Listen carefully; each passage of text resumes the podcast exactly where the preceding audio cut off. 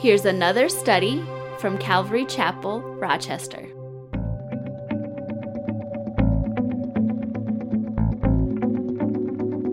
Hebrews chapter 10. You know, as we've been going through the book of Hebrews, uh, you know, it's been meat, hasn't it? I, I, think it has, anyways. It's like, you know, just some solid doctrine, these first uh, nine chapters and uh, first half of, the ten, of chapter 10. Uh, when I was preparing for this morning, I was thinking it's it's almost like uh, someone's making a sub sandwich. You know, they they've got the bread, they've opened up the bread, and they're just laying on the meat, really, really, really thick.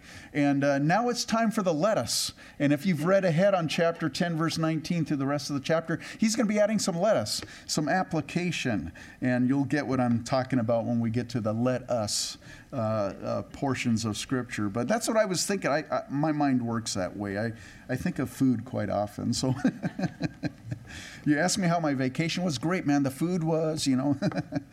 uh, I love food. Anyways, chapter 10, verse 19. Therefore, brethren, having boldness to enter the holiest by the blood of Jesus, by a new and living way that he, which he consecrated uh, for us through the veil, that is, his flesh. We'll stop right there. Having boldness to enter the holiest. You know, that word actually means freedom of speech. So if you kind of get wrap your mind about what he's talking about, you know, I, I, had a friend that I was talking to, oh, about a year ago or so, and we hadn't seen each other for a while, and I was asking him about some stuff, and he, he said, uh, Can I have permission to speak freely?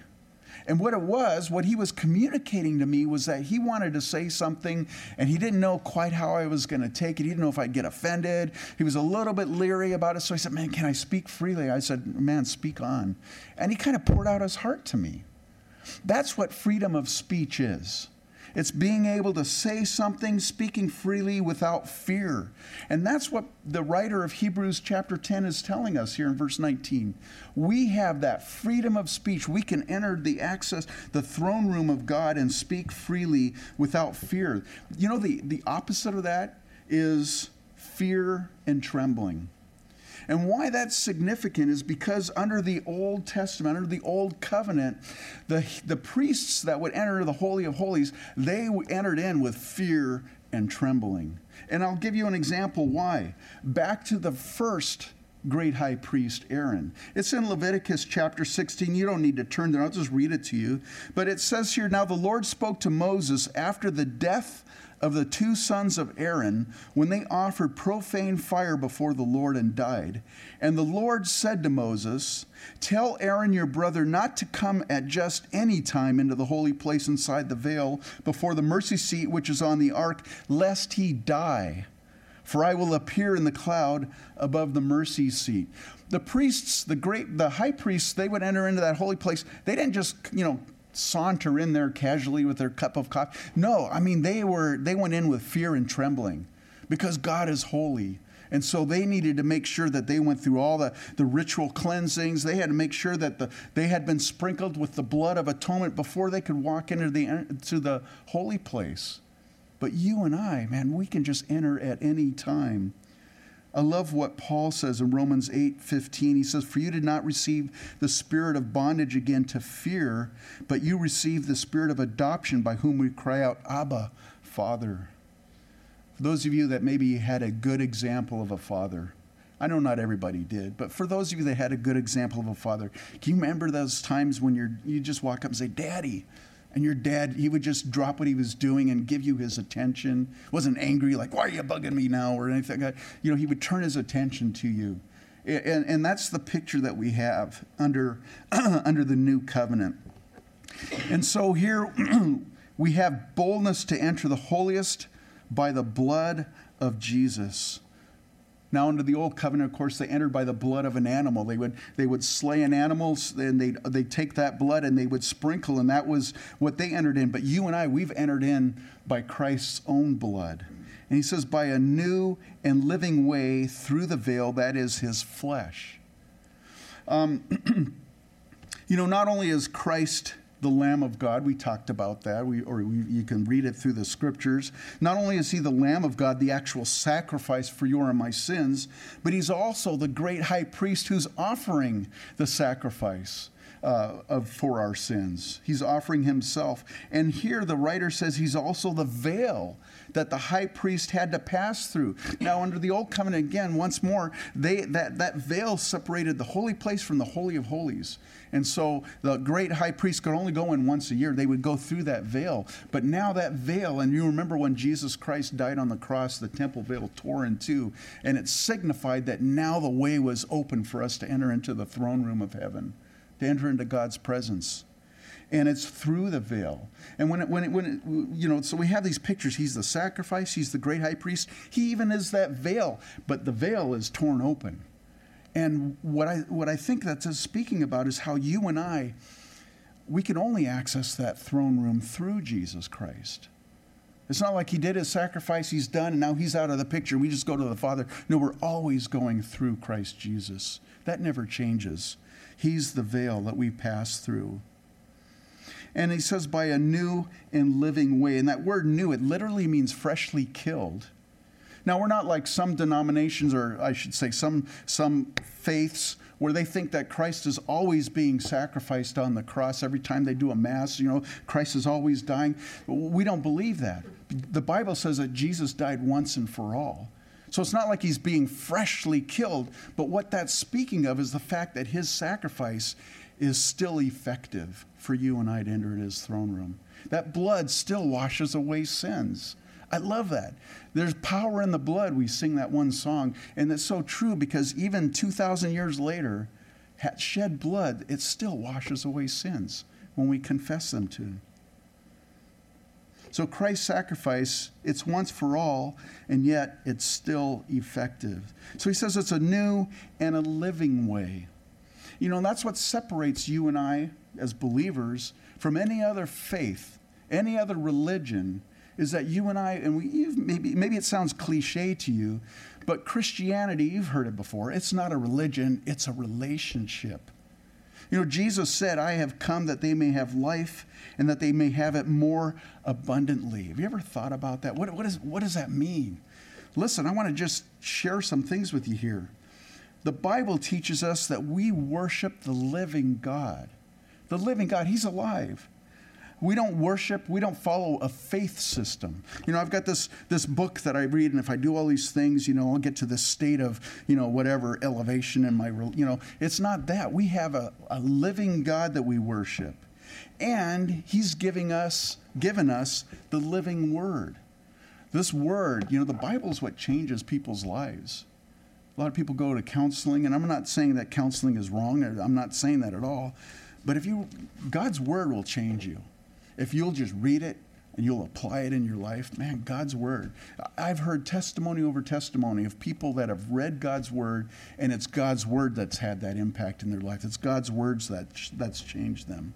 So we've been given the living word. It's not a book of stories. It's not a not an ethics system to follow. It's the living word of God that can transform us. You and I, we are called the church of the living God. Not only that, but we're also described as being living stones, being built up together as the house of God. We're all part of the temple of God. God dwells inside of each of us. You know, we're the temple of the Holy Spirit, but each of us are also part of a corporate temple, the body of Christ. We have a living hope, Peter tells us in his epistle, as opposed to a false hope. Why? Because of the resurrection of Jesus Christ. And he calls you and I to offer our lives as a living sacrifice daily. So you think about that. We, he's come to give us life and life abundantly. We serve a living God. We've been given the living word. We're the living church. We're to be living sacrifices. Man, life abundant. Think about that.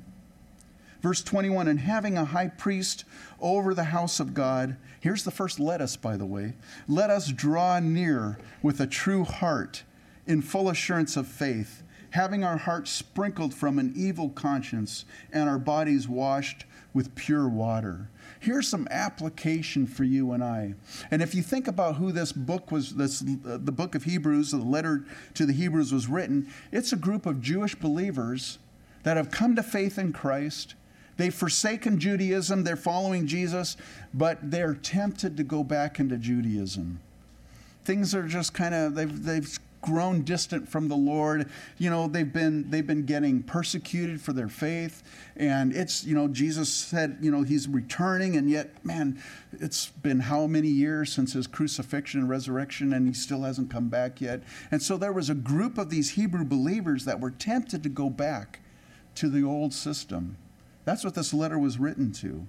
And so now the writer is saying, hey guys, let's draw near to the Lord. And that word draw near, it actually in the Greek, it's in the present tense. In other words, let's keep on drawing near, continue drawing near to the Lord. See, this was their problem. They had lost their intimate relationship with the Lord. It wasn't that God had become distant from them, but they had drawn, they had stopped drawing near to the Lord. And so we're to draw near on an ongoing basis. And the Bible says, with a true heart. I like that because it doesn't say with a perfect heart. I'm not perfect. You're not perfect either. But with that true heart, what it really means is with an honest heart, with a sincere heart. You know, the, the writer to the Hebrews, he's already mentioned. Uh, he's mentioned the word true in his epistle already. Chapter 8, we're, we're talking about how Jesus Christ is in the true tabernacle. I mean, the, everything in the Old Testament, the, the tabernacle, later on the temple, uh, all the furniture of the tabernacle, all the sacrifices, everything was a copy and a shadow of the true in heaven. And so we're to, we're to worship with a true, with a sincere, sincere heart. We're to draw near. I like what Andrew Murray said. He said this uh, God has in Christ given us access to the secret place of his dwelling to the inner sanctuary of His presence and His heart. No wonder that the first thing He asks as He calls us unto Him is the heart, a true heart. Our inmost being must be in truth be yielded to Him, true to Him. God hasn't held anything back from us. And so he wants us to enter in without holding anything back from him. Entering in with an honest heart. Lord, I'm a sinner. I know I'm a sinner.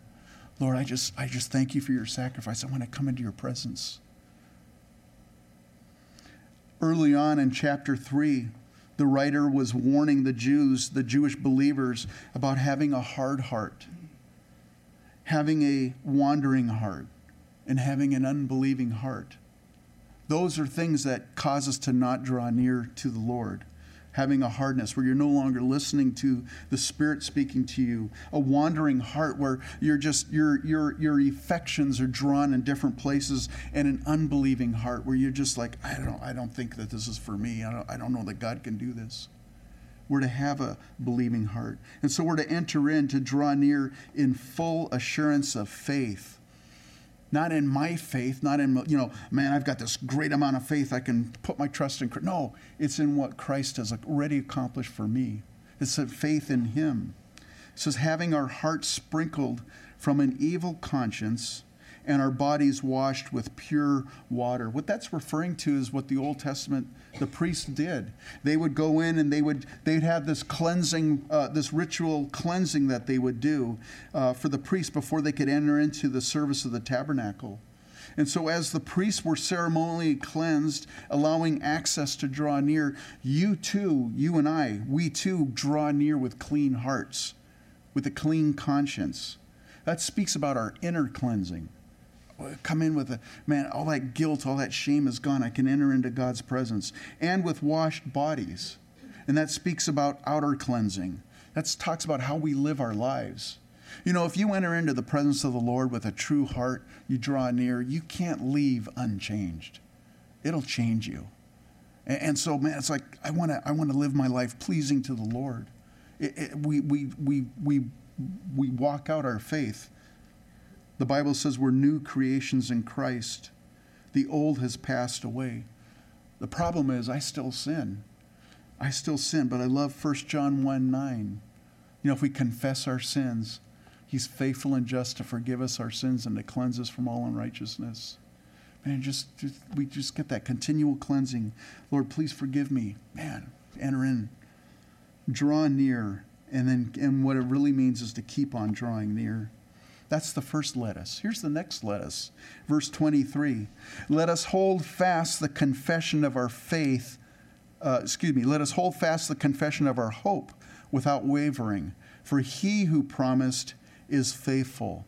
Again, the Greek, the tense there is the present tense. Let us keep on holding fast. That word hold fast is to keep secure, to keep a firm possession of, not to let go. Um, what were they to hold on to and not let go? The confession of our hope. I'm so thankful that it says, let us hold fast the confession of our hope and not let us hold fast the confession of our salvation. You know, it's like I got to hang on to my salvation. Man, my security, your security is in Christ. It's not in my ability, it's not in anything I do. My security is in Christ. And I love what in chapter 3, verse 1 consider the apostle and high priest of our confession, Christ Jesus. Uh, that, that last song we sang, man, he's all we need. Jesus Christ. Our hope is in Christ and in his faithfulness. Warren Wiersbe said this When a believer has his hope fixed on Christ and relies on the faithfulness of God, then he will not waver. Instead of looking back as the Jews so often did, we should look ahead to the coming of the Lord. We'll be talking a little bit about that this morning as well. Titus 2, verse uh, 13, talks about hope. It says, looking for the blessed hope and glorious appearing of our great God and Savior, Jesus Christ. So it's not hope in my ability to hang in there, my, my great faith, you know, I got to have this great faith. No, man, my faith is in Christ. My hope is in Christ, in what he accomplished. Jeremiah 17, verse 7 says, Blessed is the man who trusts in the Lord and whose hope, excuse me, who trusts in the Lord and whose hope is the Lord. Man, you want to be blessed? Put your trust in him. So again, don't let go of your hope in Christ. Let's keep on holding on to our hope. Verse 24, the next piece of lettuce. and let us consider one another in order to stir up love and good works, not forsaking the assembling of ourselves together, as is the manner of some, but exhorting one another, and so much the more as you see the day approaching. Let us consider one another Again, the tense. Let's keep on considering one another. What does it mean to consider one another? It literally means to observe fully, to be aware, to notice others. The opposite of that would be to be inconsiderate. Have you ever been around somebody who's inconsiderate? They don't think about you, they just think about themselves. They don't think about others, they, they're just self, self-absorbed. That's what inconsiderate is. But we're to consider others. We're to be aware of what's going on in people's lives. Let me ask you this rhetorically Do you observe, notice, or consider visitors when they come into the fellowship? Now, we're a small church, so it's pretty easy to, to spot visitors. But do you notice them?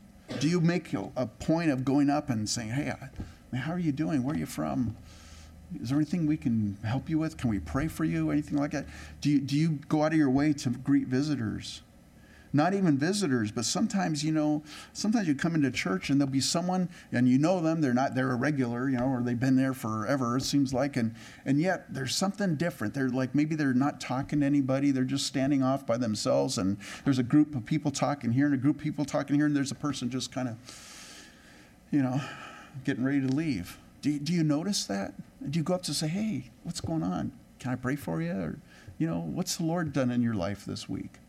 And we all need that connection. We all need that, that contact. And so that's considering others. And then, of course, maybe the Spirit lays someone on your head, uh, on your head, on your heart. I glanced down at my nose. Listen, I didn't get a whole lot of sleep last night. Um, I got to bed at two this morning, so it's uh, got up pretty early. So, anyways, yeah. So, well, I guess the Spirit could lay someone on your head, but. but you know, the Spirit lays somebody on your heart. You go, man, I need to talk to that person. Just encourage them. That's what's considering. That's what it means to consider. Think about other people. Now, we were on vacation the last two weeks and we were with family and, and had a good time, but there were a couple situations, and I won't, I won't get into it, but I mean, there were a couple situations where we felt like, man, nobody considered us.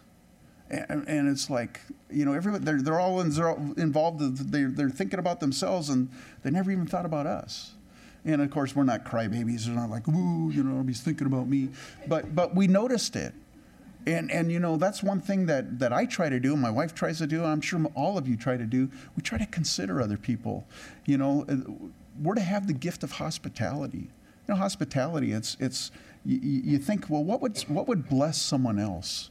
What would, what would minister to someone else's needs? And so, you know, if you have someone over your house, hey, would you like something to drink? You look like you're thirsty. Would you like something? Have a seat here, you know? That's, that's hospitality, opening up your heart, opening up your life. And so that's what we're to do. We're to consider. Well, what are we to do? We're to consider one another in order to stir up love and good works. What does that mean, to stir up? It literally means to provoke or to incite. Now, if you've been, and I know uh, uh, uh, Osha was sharing with me that she went up to uh, Brooklyn Center this past week. There's been some people that are provoked up there. There's some insights.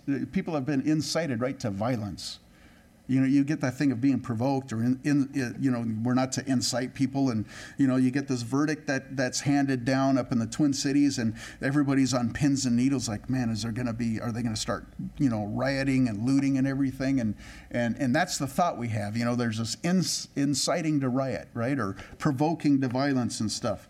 That's what this word means, not to violence, but it means to provoke or to incite. Insight. You provoke or incite someone by doing something that results in a reaction. Whatever you do, it's going to it's going to cause them to do something. Well, we're not to provoke to anger, right? The Bible tells us, especially parents, don't provoke your children to anger, but we're to ins- provoke them what to love and good works. Well, how do you do that? How do you provoke someone to love and good works?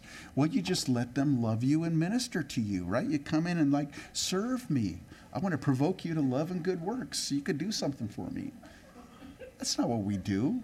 How do you provoke someone to love and good works? You love them.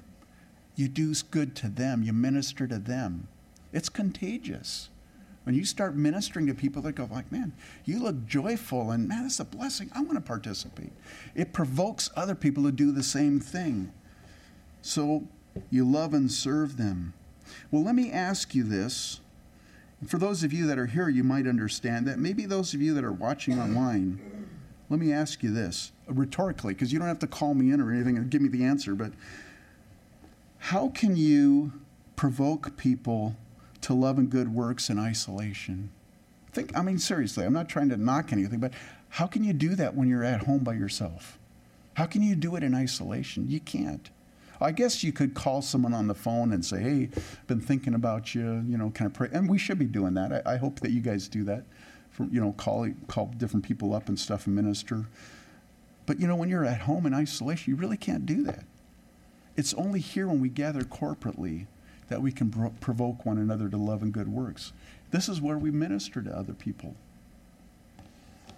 And so he says, in this verse, he says, let us consider one another in order to stir up love and good works, not forsaking the assembling of ourselves together, as is the manner of some, but exhorting one another, and so much more as you see the day approaching. Not forsaking the assembling of ourselves together. You know that that word assembling of ourselves, it's only used one other place in the Bible, and that's in Second Thessalonians 2, verse 1 it says in that verse, it says, Now, brethren, concerning the coming of our Lord Jesus Christ and our gathering together to him. That's the same Greek word, assembling ourselves together. It's interesting to me that the writer uses the same word uh, uh, and, reason, and the reason for not forsaking or gathering together is the soon coming of Christ. He uses it in the same way. It's kind of interesting. What's the purpose for our gathering together? It's to exhort one another. That means encourage, to come alongside someone and to provoke and to love, uh, to pro, excuse me, to provoke to love and good works. That's the purpose for you and I coming to church. I want to provoke you to love. I'm going to provoke you to good works. I'm going to minister to you here at church. Listen, what think about this. What's the most common, and maybe if you're not a pastor, you don't hear this. I hear this all the time. You probably heard it. Maybe you've even said it before. But what's the one of the most common reasons people give for leaving a church? You ever think about that? the most common thing, we could, we could play that, that one game show, you know, where you have the, and the audience says, they give you the little buttons you can push. Um, the most common reason people give for leaving a church, my needs aren't being met. It's not meeting my needs. That sounds totally opposite of what the writer is saying here. The reason we get together is to provoke one another to love and good works. It's not, I, am coming to this church because of what they can offer me. That's the wrong attitude. That's not a biblical attitude. And there's an urgency for our assembling together. And the urgency, he says, is as you see the day approaching. What day is he talking about? He's talking about the day of Christ. Now, the day of Christ is not like just one 24 hour day. It's referring to, uh, it includes the second coming of Christ, and it also includes the pre tribulational rapture of the church the rapture of the bride of Christ before the second coming. It's all comprised in the day of Christ. Speaking of the day of Christ, man, I tell you, we, you know, regarding the signs and the seasons that we live in, we know that Christ, I know that Christ is returning soon. I believe it with my whole heart. He's coming soon for his bride.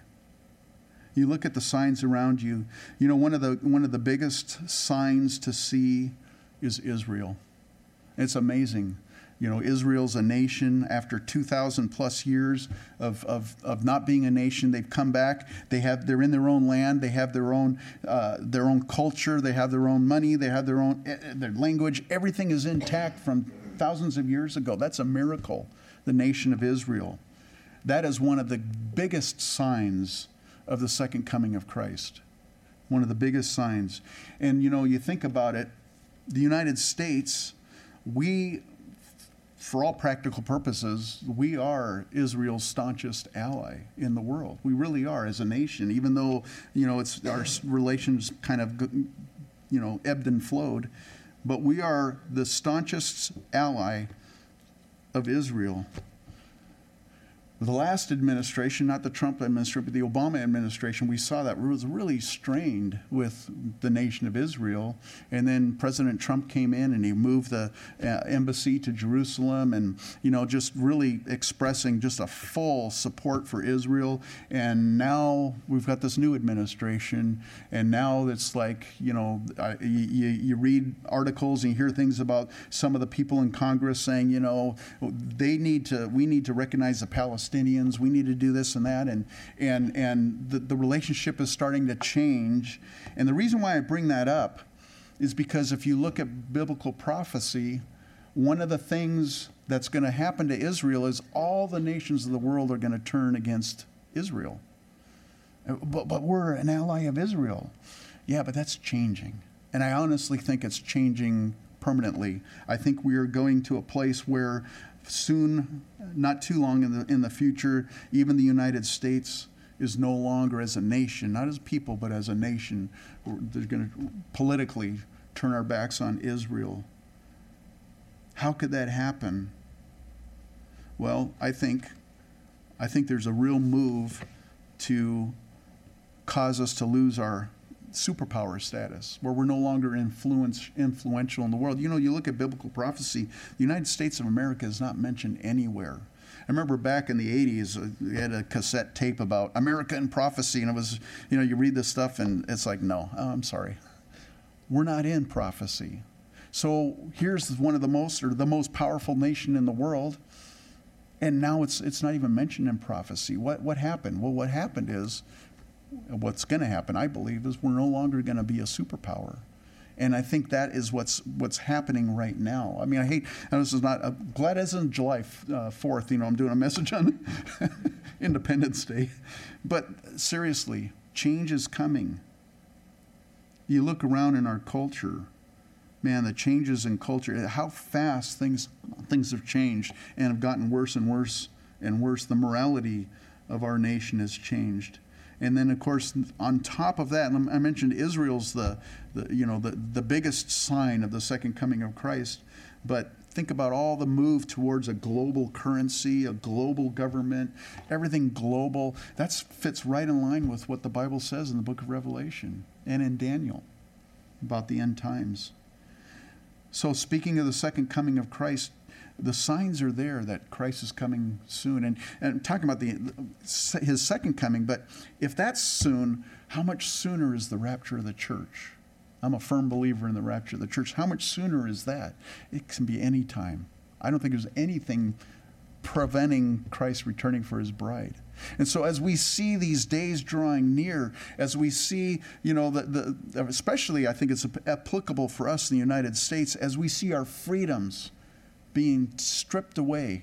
And it's going to continue that way, folks. As we see that, man, how much more should we be encouraging one another, praying for one another, being there for one another, ministering to one another? It's, it's so much more important as we see the day approaching. You know, I, all I want to say about the second coming of Christ, the rapture of the church, uh, rapture of the church is, is, a comfort for us. But you know, think about all the things that are happening. It, it's very depressing when you read about stuff that's going on. It can be a, a kind of a panic, like you know, all these things are going to happen. But listen, don't panic. Don't be depressed. Just look up. Your redemption is drawing near. Praise the Lord. And so we're not to be forsaking the assembling of ourselves together. We're to be considering one another in order to stir up love and good works. Why the need for the confidence? Look at verse 26. For if we sin willfully after we have received the knowledge of the truth, there no longer remains a sacrifice for sins, but a certain fearful expectation of judgment and fiery indignation which will devour the adversaries. Anyone who has rejected Moses' law dies without mercy on the testimony of two or three witnesses. Of how much worse punishment do you suppose will be thought worthy, will he be thought worthy who has trampled the Son of God underfoot, counted the blood of the covenant by which he was sanctified a common thing, and insulted the Spirit of grace? For we know him who said, Vengeance is mine, I will repay, says the Lord. And again, the Lord will judge his people. It is a fearful thing to fall into the hands of the living God. This is a heavy passage of Scripture. I was talking with a brother of mine, not a blood brother, but a, a faith brother, a brother in Christ, and uh, just a couple weeks ago. And he knew that we were getting to this passage of scripture, and he goes, "Yeah." He goes, "Man, this one's always so it's so heavy on me, you know." And he, he struggles in his faith. He goes up and down in his faith, and uh, so this passage he always applies to himself. And and uh, you know, it, it can be a very heavy thing. But I want to kind of hopefully put some context on here. Listen, if you and I sin willfully, any sin that we do is willful sin, disobeying the Lord However, that passage that I just read to you, I really honestly believe it's directed to those Hebrew believers. Those Hebrew believers who were considering walking away from their faith in Christ and embracing Judaism. What does John tell us? 1 John 1, verse 7 through 10 says, But if we walk in the light as he is in the light, we have fellowship with one another, and the blood of Jesus Christ, his Son, cleanses us from all sin. If we say that we have no sin, we deceive ourselves, and the truth is not in us. If we confess our sins, he is faithful and just to forgive us our sins and to cleanse us from all unrighteousness. If we, have, if we say that we have not sinned, we make him a liar, and his word is not in us. Christ's blood cleanses us from sin. 1 John 2, verse 1 My little children, These things are write to you so that you may not sin. And if anyone sins, we have an advocate with the Father, Jesus Christ the righteous. For you and I, as believers, man, we, we sin and we, I'll be honest with you, we willfully sin. We trespass. But that doesn't mean all of a sudden now, you know, it's like, okay, I'm damned to hell because I've, I've sinned again. We have an advocate with the Father, Christ Jesus. If we confess our sins, He's faithful and just to forgive us of our sins. But listen, if someone rejects the advocate, if someone rejects Christ Jesus, the righteous, then there no longer remains a sacrifice for sins. There is no other sacrifice for sins. So that's what the writer is trying to get across to these Hebrew believers. If you go back to Judaism, if you go back to the animal sacrifices, you're denying Christ. You're turning away from him. There is no other sacrifice. What do you, you know, one of the prophecies of the, of the, of the coming of Christ in Revelation is, is the third temple. And if you go to Israel, there's a group of very Orthodox Jewish people that are preparing for sacrifice and service in the temple. They just need the okay for the property. And there's going to be some, some great politician some great statesman that's going to make it happen in the not too distant future. And there will be a third temple. And so the Jews will have their sacrifices again. I'm anxious, not for the third temple. I mean, I'm anxious because it means Christ is returning soon. But when they start doing that, it's, it's going to mean nothing because they've rejected Christ. If someone rejects Jesus Christ, there no longer remains a sacrifice for sins. If they go back to Judaism, then they have effectively trampled the Son of God underfoot, counted the blood of the covenant by which he was sanctified a common thing, and they have insulted the Spirit of grace. So when I read this, I don't go, man, it's, oh, it's, man, I'm afraid I'm going to lose my salvation. I don't read that. I know from the rest of Scripture that I can just turn to Christ Jesus and say, Lord, forgive me, and I'm forgiven that I have that advocate, that great high priest. He's in heaven right now, mediating for you and I on an ongoing basis.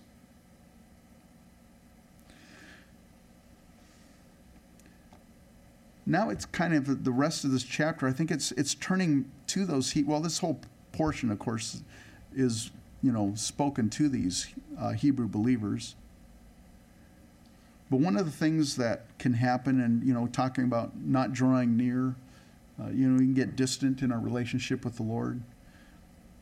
There's one way that he calls people back, and, and, and he's calling them here to remember. Look at verse 32. But recall the former days in which, after you were illuminated, you endured a great struggle with sufferings, partly while you were made a spectacle, both by reproaches and tribulations, and partly while you became companions of those who were so treated. For you had compassion on me and my chains, and joyfully accepted the plundering of your goods, knowing that you have a better and an enduring possession for yourselves in heaven. That's one antidote, I would say, of a, of a, of a distant faith, is to remember what it was like when you first came to Christ. When you first turned your heart to the Lord, what was that like? Do you remember that excitement? that was in your heart, the joy. You know, you were just, everything was Jesus. Jesus is all I need and everything. You know, Jesus wrote a letter, or didn't write a letter, but he dictated a letter through the Apostle John to the church of Ephesus. And they were a church that their doctrine was solid. They were rock solid doctrinally. Man, they had everything right. But what was the thing that they had done? They had left their first love. And, and that's so easy to happen. And so here's what he's saying is remember recall those former days. And for these Jewish believers, the former days, they had suffered persecution. You know, I mentioned that this was written to a group of Jewish people that, you know, they've been, they've been, they turned their hearts to the Lord, but then things got difficult. Well, things got difficult from the moment that they accepted Christ. It wasn't like later on things got, di- the moment they got, they accepted Christ, man, there's a division in the family I've known Jewish believers that have turned their heart to the Lord and their family says, You're no longer a Jew. You're no longer part of our family because they've rejected the faith of Judaism. And so these Jewish believers, they had, from the get go, undoubtedly, they had suffered. But you know what? They were so in love with Jesus, it didn't matter. It didn't matter.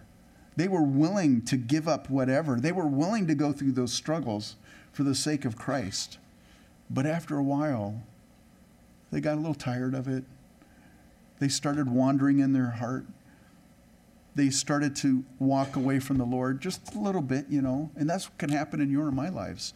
That that just that little drifting. And if you keep on allowing that little drifting to occur, pretty soon you get to a point where you go, man, I don't hear, I, I read the word and I, I don't hear the Lord speaking to me. It's like my prayers are just bouncing off the ceiling. It's not that God's not hearing your prayers. It's not that his word stopped having an effect. It's something's happened with you. You've drawn away. And so he's telling them, man, remember those former days. Recall the former days in which, after you were illuminated, you endured a great struggle with sufferings, partly while you were made a spectacle both by reproaches and tribulations, and partly while you became companions of those who were so treated. Verse 34 For you had compassion on me in your, my chains, and joyfully accepted the plundering of your goods, knowing that you have a better and an enduring possession for yourselves in heaven. So we're on this vacation. My son, uh, he got married out in, in Washington and met a girl from Washington, got married, and, and, and they started li- their life together out there, raising a family, and and uh, we visited him off and on through the years. And he had an apartment the first time, and and uh, you know it's an apartment, you guys that live in apartments, you know, it's, it's an apartment, you know, it's, it's there. then later on, they got into a house that they were renting, and it, it's a house, it's a nice house, you know, it's, it's better than an apartment. And then they moved to, I think, I don't know, maybe two other times. Now they bought this house. We went there, and I told Teresa, really, I said, man, I could live here. They're on a hill They're overlooking the Puget Sound on their back deck. You just sit out on the back deck and just watch the ships going by, and maybe you might catch a, a, whale once in a while or something, you know. And it's just like, man, this is beautiful, and the house is just gorgeous. And it's and and so you're up on this little hill. It's not a big hill. You're on a hill, but you're high enough that you can see Puget, and you could see Victoria, uh, British Columbia in the distance. Uh, San Juan Islands over here. It's like, man, oh, this is heaven and uh, and and then you just have to walk down their block. It's less than a five minute walk. You're down on the beach, and so I'm like, man, I could I could I could handle this. I could really handle this. And then I'm thinking, well, we're going to go back to our little house here in Rochester, you know, and our neighbors. I, go, I have a nice view of my neighbor, you know. oh, there you are. Hi, you know, uh, both sides, and and uh, you know the view, the person across the street mowing their lawn. That's my that's our view, you know. It's like okay, that's that's life here, you know. And sometimes you can get to where you think about, man, if I had that dream house, or maybe that dream car, or that dream career, or that dream husband, or dream wife, you know, whatever it is that you, you know.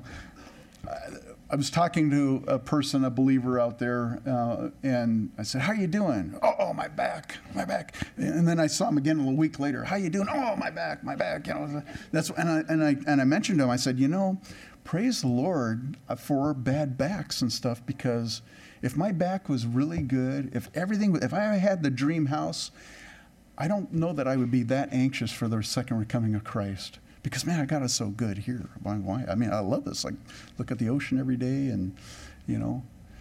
So you and I, we go through struggles.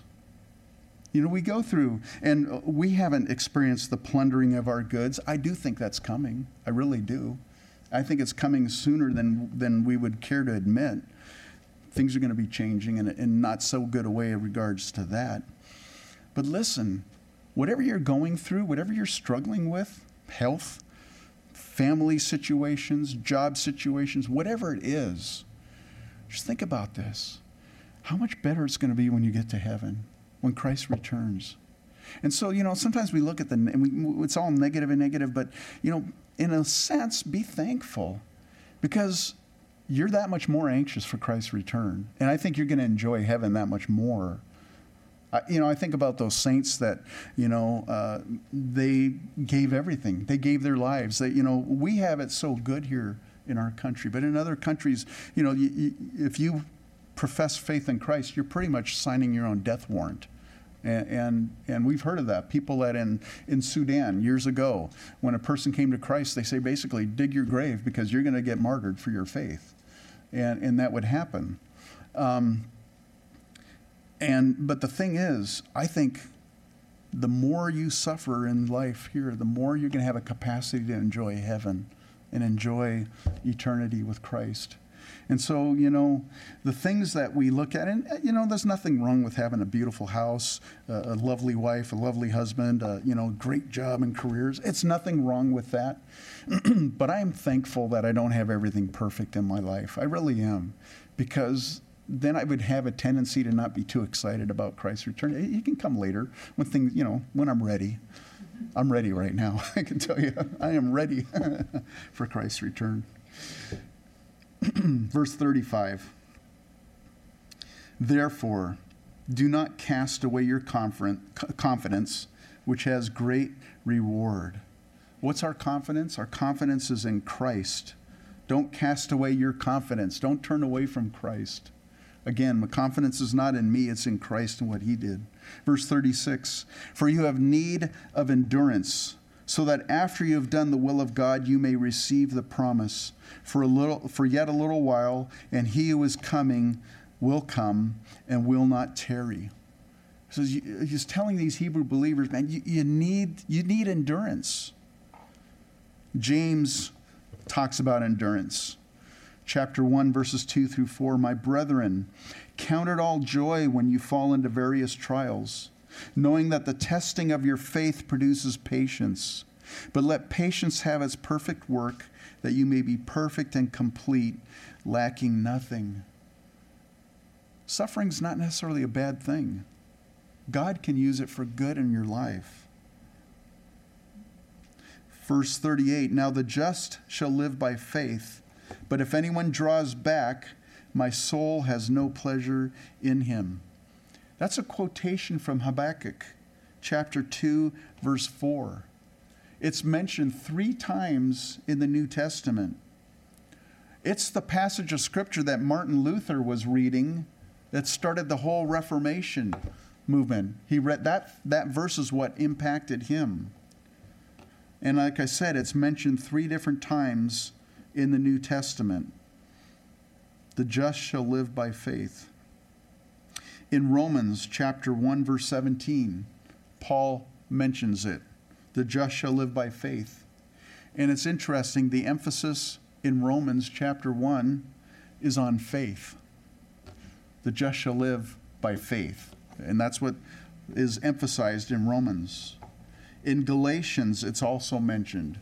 Galatians 3:11 and there, it's the just shall live by faith. The just is what's the emphasis.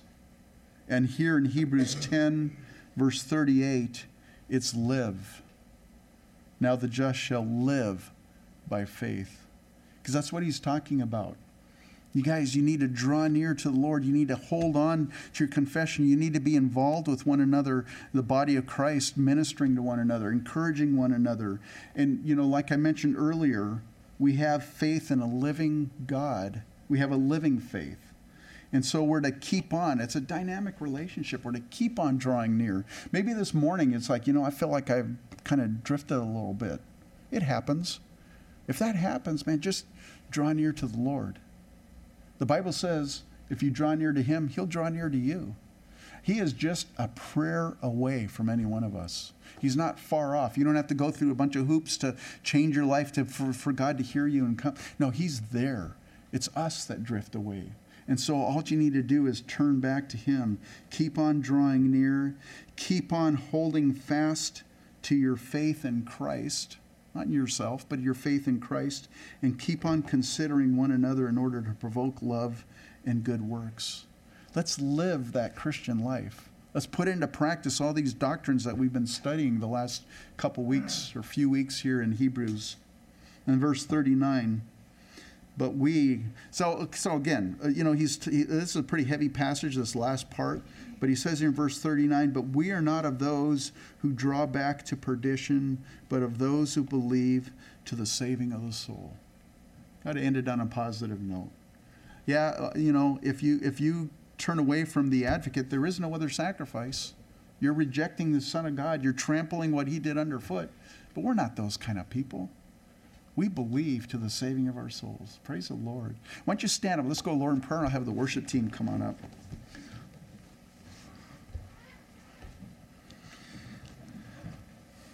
Heavenly Father, we thank you for your word this morning. Lord, I thank you that we have a living relationship with you.